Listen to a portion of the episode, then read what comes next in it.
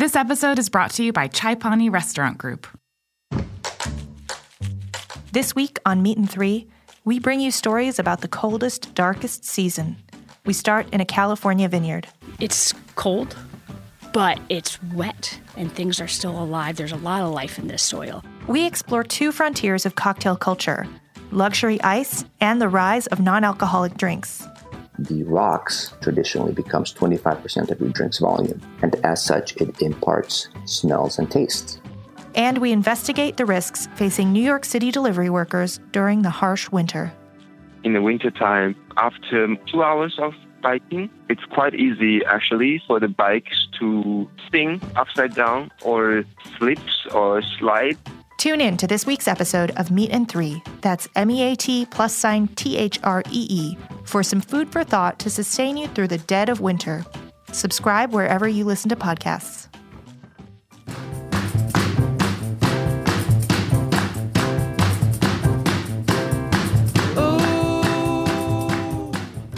Hey, hey, you're listening to Eat Your Words on Heritage Radio Network, and I'm your host, Cathy Erway. So, as you were just hearing, it certainly is the dead of winter right now. It's actually a very cold day, day today in Brooklyn.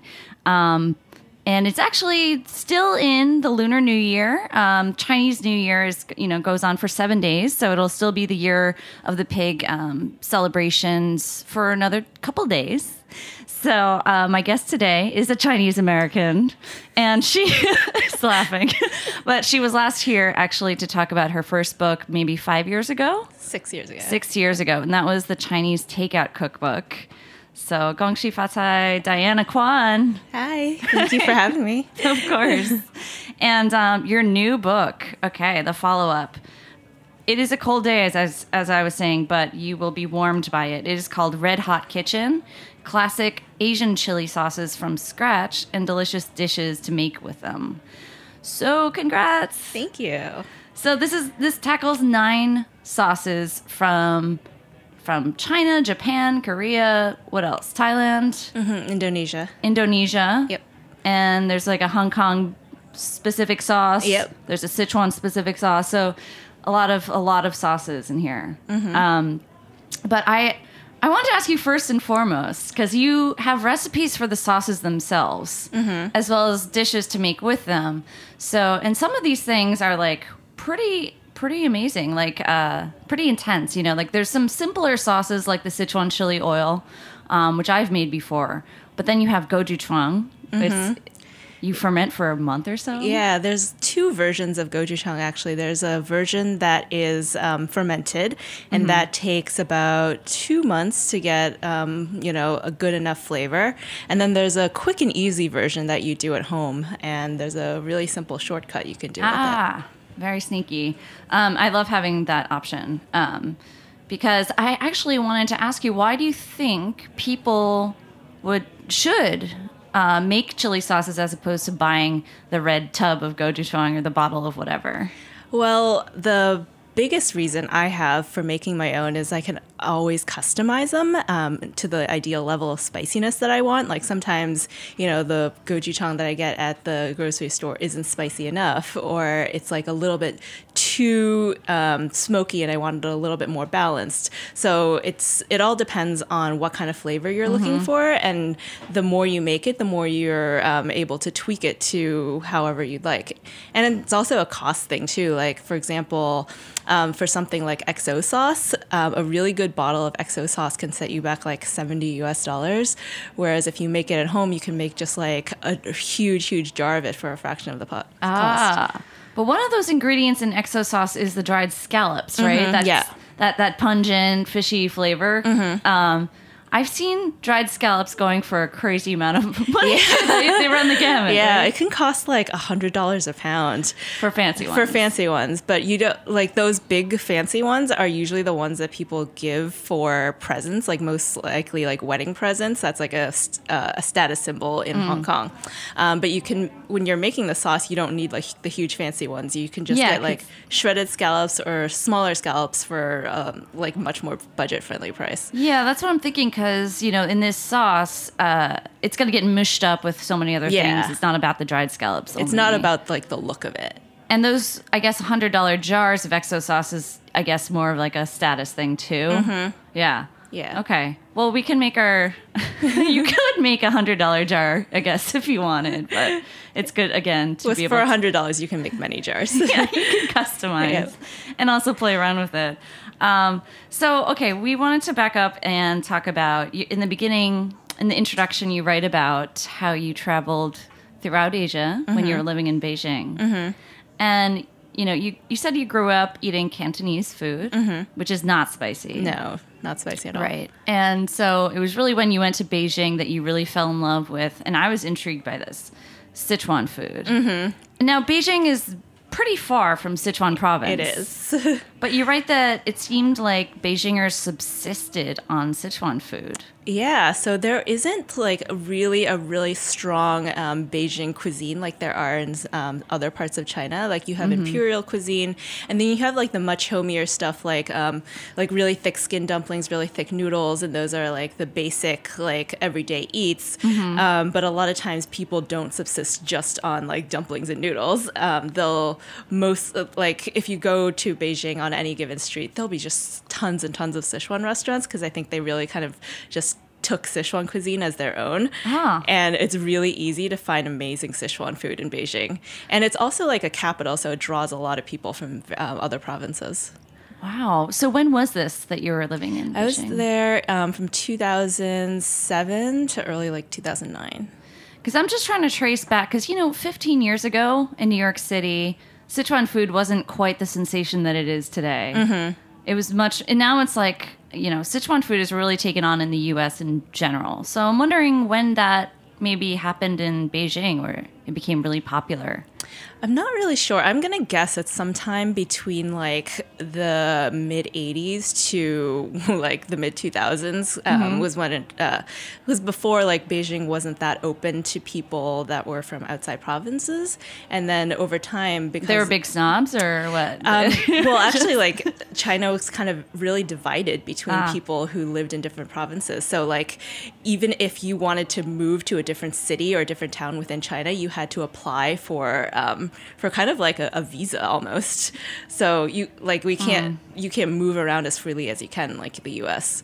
Got it. So, but there was like a big construction boom in the in Beijing in like the 90s and 2000s. So a lot of people just um, Sure. flooded in. Yeah. Okay. So then, so then, why Sichuan food? Why did that one become so popular? Because there's distinct cuisines from other places in Asia. Yeah, and there are like various um, other regional cuisines Yeah. um, in Beijing, but I think it's just because it's a cuisine that's very e- like easy to make your own and it's a little much more i guess friendly to palates that aren't used to spicy food but still want like bold flavors. Like i think i personally think it's a little bit more like beginner friendly than hunan food which is just like crazy spicy without um, well with a little bit less balance than um, than sichuan food is.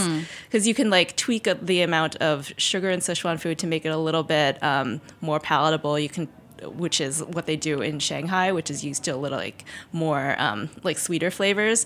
And then in Beijing, you could like definitely tone it down a little. So the Beij- the Sichuan food that you find in Beijing is a, like a tiny bit more toned down than the Sichuan food you can find in like Chengdu, but the um, it's definitely not as toned down as you can find in the U.S. Ah, interesting.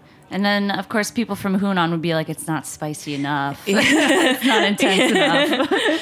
but um, okay, so do you, what do you think about why did Sichuan food become so popular in the U.S.? Did it follow this trend, or from Beijing, or it just on its own merits captivated people?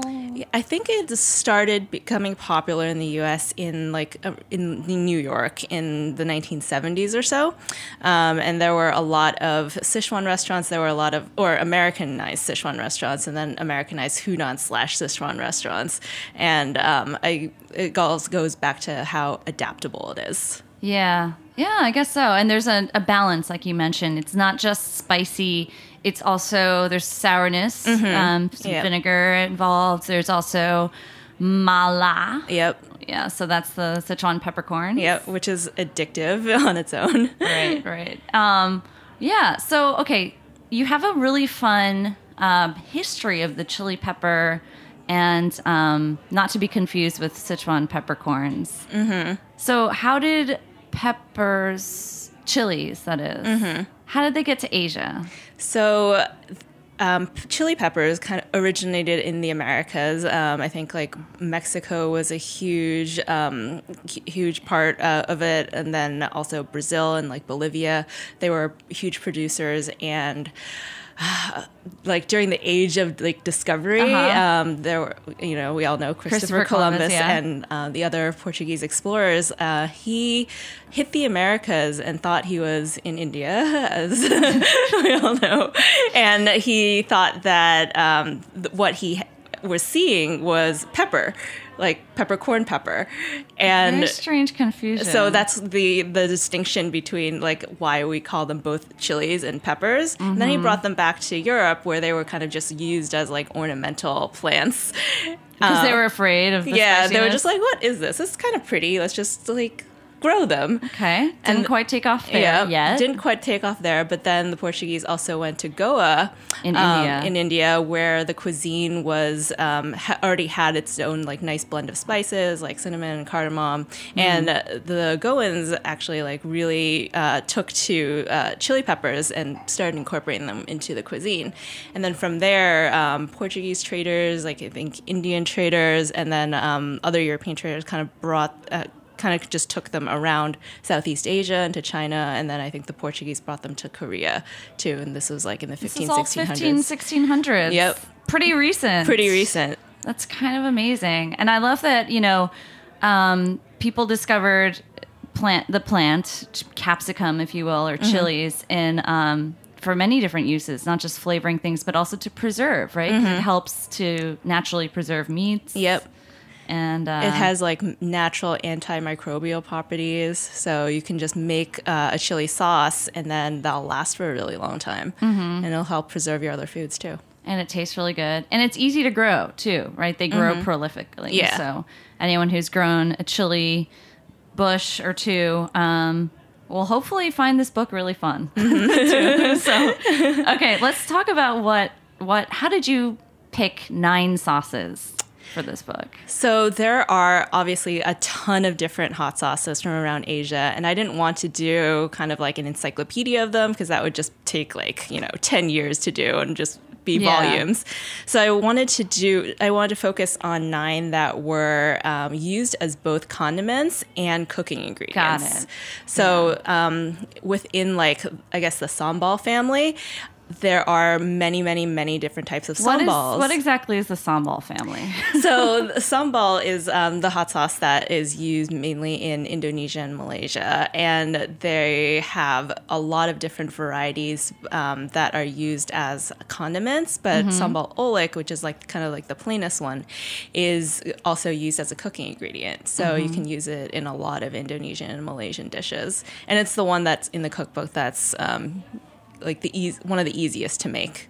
cool i didn't know that because i always just buy the green cap rooster sambal yep, so that's and a- that's yeah. like a constant in my fridge. So I would why okay I. I'm glad I know that. Um, but this one is very different be- than you know many other sauces because it has that bright red flavor and that bright tangy flavor too. yeah. Um, and then a more blended version is the sriracha. Mm-hmm. Is that an ensemble family or am I wrong? Uh, Sriracha comes from uh, Thailand. It's like this coastal uh, Thai town, and the one that is was originally made there. I think it like there was a woman who kind of um, marketed her own, and it became really popular from that Thai town. Um, and I think it only started. She only started like marketing in the, like the 30s, but the Thai version of Sriracha okay. is like um, it's going to be a lot tangier than uh, the one that we know in the U.S. and it's a little bit more watery. Okay. Um, and then there was a Vietnamese immigrant from uh, who arrived in California, uh, David Tran, I think his name is. Yeah. And he started the that sriracha company out of like a little storefront in LA, and that became a, a huge business, and that's the sriracha that we know now. Okay, But so it's a little bit different. Than It's a little different yeah. than the original sriracha. Yeah. And do you have you been to some of the places and tasted their version of sriracha? the OG, I guess, version. Yeah, in Thailand you can Uh-huh. find it pretty easily. Do they also have the American-born uh, rooster Not David I Tran saw. sriracha? No. no. But they do like make you know like a lot of different restaurants in um, in Thailand make their own like house hot sauces. So Wow, it's so amazing how ubiquitous that sauce has become in such a short time, mm-hmm. and just like all these stories have a fairly, I mean, sort of recent, like, um, you know, origins. Um, I just think it's so interesting that kimchi, which you have a great recipe for, is something we think of as red, but before there was chilies in Korea, kimchi was just it was white. just like a fermented cabbage. Right. Yeah. It's like sauerkraut. Yeah. Yeah. But um and they still do have that. You can get that. Mm-hmm. Yeah. But it's not quite as fun. Yeah. and I don't know where, you know, Korean cuisine would be now these days without chili peppers. Yeah. With all that red. Oh my gosh. Um we're gonna talk about more of these sauces and the recipes right after a quick little commercial break.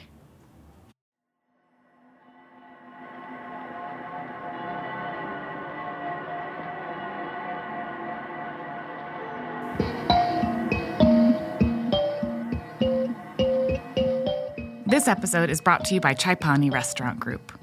From Bombay to Buncombe and Asheville to Atlanta, Chai Pani has extended the love of food, culinary experience, and storytelling to the Southeast. Founded by Meherwani and Molly Irani, Chai Pani Restaurant Group includes two locations of Chai Pani, plus MG Road Bar and Lounge, Botiwalla, Buxton Hall Barbecue, and their new spice company, Spicewalla. Learn more about Chai Pani and watch their documentary series, Cutting Chai, at chaipanirestaurantgroup.com. That's C H A I P A N I restaurantgroup.com. Are you enjoying this podcast? Heritage Radio Network has plenty more. My name is Michael Harlan Turkel, and I'm the host of the food scene here on HRN. This show explores the intersection of food, art, and design by talking to people who are inspired by these ideas. The show features food photographers, food stylists, interior designers, and so much more. All the players that make the world so visually delicious. You can find the food scene wherever you listen to podcasts and on heritageradionetwork.org. All right, we're back chatting more with Diana Kuan, author of her latest book, which is Red Hot Kitchen. Hi, Diana. Hi. All right, so you've been teaching classes about, uh, you know, cooking classes for 10 years or more. Um, and they're typically on all sorts of different, like, niches of Chinese cooking or Yeah. Asian too. Mm-hmm. So, why did you come up with this idea? Like, why why just focus on spicy foods and sauces from all around Asia for this book? Um, the short answer, I guess, is that I've you know offered a ton of different classes over the years, but I found that the ones that get like people the most excited are the ones that really feature like bold spicy flavors um, so even in like the dumpling classes that i make uh, that i do the we do um, a sichuan wonton dish that people kind of just like go crazy for and it's like not usually a dish that you find in dumpling making classes but Yeah. once people taste the sauce they're like oh my god so right, yeah. that's amazing. Because um, once you make the wontons, then it's all just all about the sauce that makes it. yeah Because it's the wonton is normal. yeah the wonton not- is just normal like i didn't want to just do like the wonton soup as that in like not people know. spicy. Yeah. Yeah. Yeah. And it's just so easy to do. And then, um, but it's not something that people normally would think to make for themselves at home. Um, Right, but I right. wanted to like introduce people to that. So, okay, that's on the cover of this book. So it does look amazing.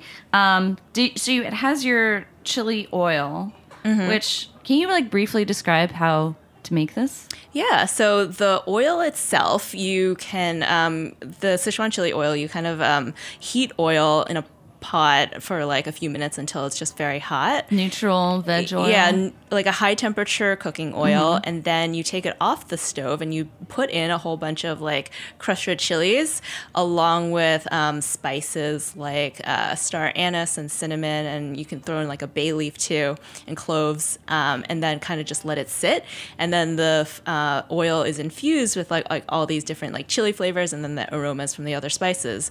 Um, and that is like a very shelf stable um, chili oil, and that you could just like leave for like up to a year, um, and then you pair it. You just mix in some like soy sauce, some vinegar, a little bit of like minced Ah, for your garlic. dumplings. Yeah, Yeah. for the sauce. Um, and then like Sichuan pepper too, and then you just coat it over your wontons. Oh, I'm so hungry right now. Um, so, but that oil that you're mentioning, it's like Mm-hmm. an infusion. Would you? Okay, you could also strain out the chunky stuff, like the Yeah. spices. You can also train, uh, strain out the chunky stuff, but you don't really want to. Like, if you guys are have ever had like lao gan ma before, um, which I is think just I like have. Sichuan chili crisp that's super popular in the U.S. Um, this is like a very similar homemade version. We had Anita Lo on this show a couple months ago, and uh, she brought up Lao Gan in her book too, and she just gushed about it first. So yes, we definitely we love Lao Gan So is that a chili oil type sauce? Yeah, it's chili. It's a, like a really really chunky, crispy. So you can do oil. that using your recipe, Yep. and then just maybe straining out the oil. Yeah. and then you can have the separate oil, sort Mm-hmm. of like this this thing that I'm looking at on this table here at Yeah. Roberta's. They have this red infused oil that you can drizzle on your pizza. Yeah. So it Yeah. just depends on whether you want like chunky, crispy stuff on your food or just like a plain uh, Hmm. chili oil. And as you mentioned in the beginning, you can tweak things to your own taste. So you can put other stuff in it here too. Mm-hmm. Any suggestions? Because I didn't know about the uh, cinnamon. You had star anise, and then you Mm-hmm. Yeah. also had cloves or something. Cloves, yeah. Cloves. Yeah, I didn't think of that one. Mm-hmm. Anything else I could put? Um, you can also like switch out the um, the Sichuan pepper for like green Sichuan pepper, which kind of has like this, you know, very sharp numbingness. oh, it is. yeah, it's like a little bit sharper. Yeah, Okay. Yeah, my Sichuan peppercorns are red, so it's not it's milder. yeah. Okay. Um, hmm. I'm just like dreaming of making my next version. Uh, all right. So I love how you have recipes in here that are not just, uh, you know, you mentioned y- your wonton recipe, really classic things to make with and pair with these sauces. But you have some unexpected ones too, and they're not always Asian recipes like this um, XO sauce pizza. Mm-hmm. Yep. So the great thing about um, XO sauce is that even though it takes like a little bit longer to make than the other sauces, like once you have this like umami fl- like packed jar, um, you don't really need that much extra when you go and when you make things. So I make like a um, a flatbread pizza by just like uh, baking it, like slathering uh, over with like XO sauce and some like crispy shallots and Brussels sprouts, Mm. and it's like a really good like you know impromptu pizza. Um, and I really should fun. Is that your own invention? yeah, and I should also mention that um, even though the uh, the traditional XO sauce has like shrimp and scallops and bacon, I also have a vegan XO sauce in there that has like uh, shiitake mushrooms and shallots, and it's a really Garlic. good, yeah, and it's like very umami rich as well. Cool. I love it. Um, yeah, that's the one sauce that is traditionally in this book not quite vegetarian friendly. um, actually, no. Wait, is there a nam? What was There's the- a vegan uh, nam prik pao as well. so that's a really pasty Thai. Yeah, sauce, and that right? traditionally has um, fish sauce in it, Mm-hmm. um, which definitely has like this umami pungency. That's one that I've never made because it seems to have a lot of ingredients in it that you would typically or traditionally pound in a mortar and pestle. Mm-hmm. Yeah. pestle. Yeah. Do you do that yourself? You do? It, it I do. um, well, if I'm feeling like I need to, I can like skip the gym that day. I could just like pound the sauce. if you're feeling angry at someone that day, but you can also just like throw it in a food processor too, which is Yeah, not yeah. traditional, but it saves you some, No. you know, There's arm a, strength. there's a lot of stuff in there. I love it. Um, and then we didn't talk about Thai red curry paste, which you have here too. Mm-hmm. Yep. Another one of those things I find Yep. tough to get my head around. But you can also pound. You can also pound or not. yeah. I love it. And then you have this wonderful. I, I mean, I need to make this tonight. Thai red curry coconut mussels dish. Oh yeah, that's one of my favorites, and it's so easy to make too. I know, I know. I love how like just having these sauces on hand means that you can make just you know just add a dab and then you have you're set to go with so many things. Um, okay, one sauce in here is uh, green, and that's the yuzu kosho. Yes. kosho. So this means yuzu, the citrus, and then kosho means chili in Japanese. Um, so yuzu kosho is also just one of these sauces that um, is uh, it kind of like XO sauce. It's very unique in that it comes from a cuisine that is not traditionally known for having spicy food. So it and it's one of the ones in this book that you mentioned that that uses green chilies. Um, and then in Japan, normally you would use um, the yuzu fruit, which you can't really find here, but you can find um, you can use Meyer lemons and limes, a combination of those two, um, to get the juice, or you can use um, store bought yuzu juice and it goes great on Japanese food. Um, but because it also has um, green chilies, it also I found works really great on Mexican food. I had no idea it was so easy too. So you take the zest and the juice and chilies. Yes. And you blend it. Yeah, or pound it together. Okay, or pound it again. I love it. Um, and then, okay, so why did so Japan doesn't really have much spicy food? How did this one and where in Japan did this come from? So it came from an area that actually did a lot of trading with Southeast Asia, which so it actually ended up getting um, a lot of like they they got like uh, green chilies as a as a trade, so it became just really popular in this area, and they started like incorporating it into like mm, uh, like udon soup, and it it it was served over like fish. It would be served over chicken, so. I find it really interesting that even though chilies have really spread throughout the world, especially in places like Korea, China, North, South, Japan seems to be a holdout for chili peppers, with the exception of this like Yeah. yuzu kosho. But we know from like wasabi that they're not, you know, opposed to Okay. strong, strong flavors. Sure, sure. I yeah, I, I don't know. It's interesting, but um, this this one sauce is definitely spicy, and you can adjust the levels Mm-hmm. Yeah. of which you can just have yuzu paste too if you don't even like. Mm-hmm. Yeah. it, but that would be no fun.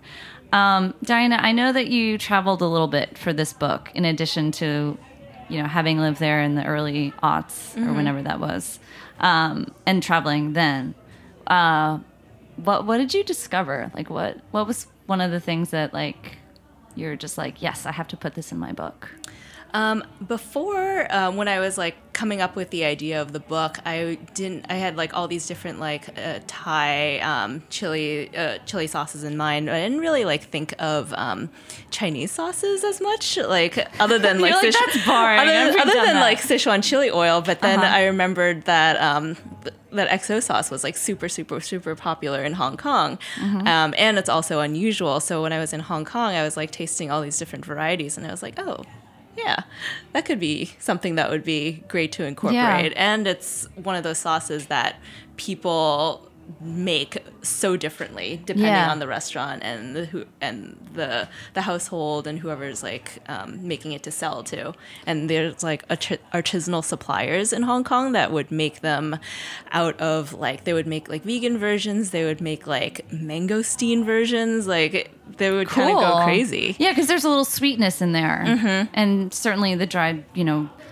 garlic and onion and shallot or whatever would give it a little sweetness too Mm-hmm. and rounder flavors. Um, I, I do you think that XO sauce is something that people are appreciating in your classes? It's less known than some of the others. I actually haven't taught Oh, XO okay. sauce in a class yet, but I'm doing um, a lecture at the Brooklyn Brainery on um, on February 20th, and that will be like a, a chili tex chili uh, lecture and tasting, and that will be one of the sauces that'll have like that'll have people taste. Oh, cool! And are you going to demo them, or it's like more of a talk and then show? And yeah, it'll be more of a talk and show because the making it is a little bit Yeah. intensive. Well, yeah, you could pound on stage. it might be fun. Um, okay, so that's coming up February 20th. Yes. Where else? What other classes you got coming up? Uh, I have a whole bunch coming up. There's going to be like um, the usual like wonton dumpling classes. There'll be um, a Sichuan class. There'll be vegan Chinese cooking. Um. And then I'm also doing uh, a talk and tasting tomorrow at Books Are Magic in um, Cobble Hill. So that'll be like a, a book launch Nice. party. So where can everyone find your upcoming classes? you can go to brooklynbrainery.com and there'll be a list of upcoming classes. And then I also do private classes, and people can just email me for those too. Okay. So we'll email. We'll find you at Appetite for China for for your own Yes. private, fun chili classes. All right, I can't wait. Oh my goodness. Um, well, I hope everyone uh, gets a hold of this book, and also if you're around Brooklyn, you can come to Books Are Magic tomorrow. Diana will be with Matt Rodbard, editor in chief of Taste, and that lecture, chili lecture, the Brainery. Um, well, I guess that's about all the time. But thank you so much, Diana. Thank you for having me. All right, I'm going to cook one of these things tonight. Thanks, everyone at Heritage. We'll see you next week on Eat Your Words.